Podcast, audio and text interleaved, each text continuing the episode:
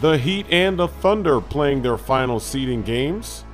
We already know that the Heat are going to be taking on the Indiana Pacers in the first round, but CP3, he's going to get a chance for revenge. The Thunder are matching up with the Houston Rockets in the first round, and CP3 was traded for Russell Westbrook.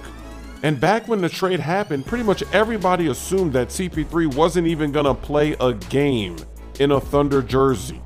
And then when CP3 did not get traded, everybody thought that he was going to have a terrible season. He was going to retire in shame.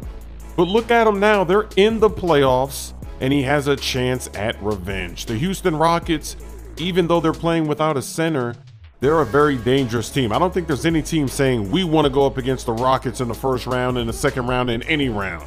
They are glitchy. Their style of play is very annoying, and anything can happen.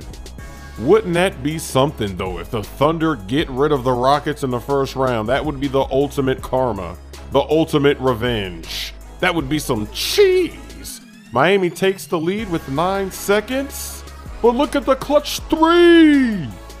Muscala with the go ahead basket, the game winner with 5.2 seconds. Heat, they're to go to Tyler Herro to save the day. The three is off. So the Thunder win their final game.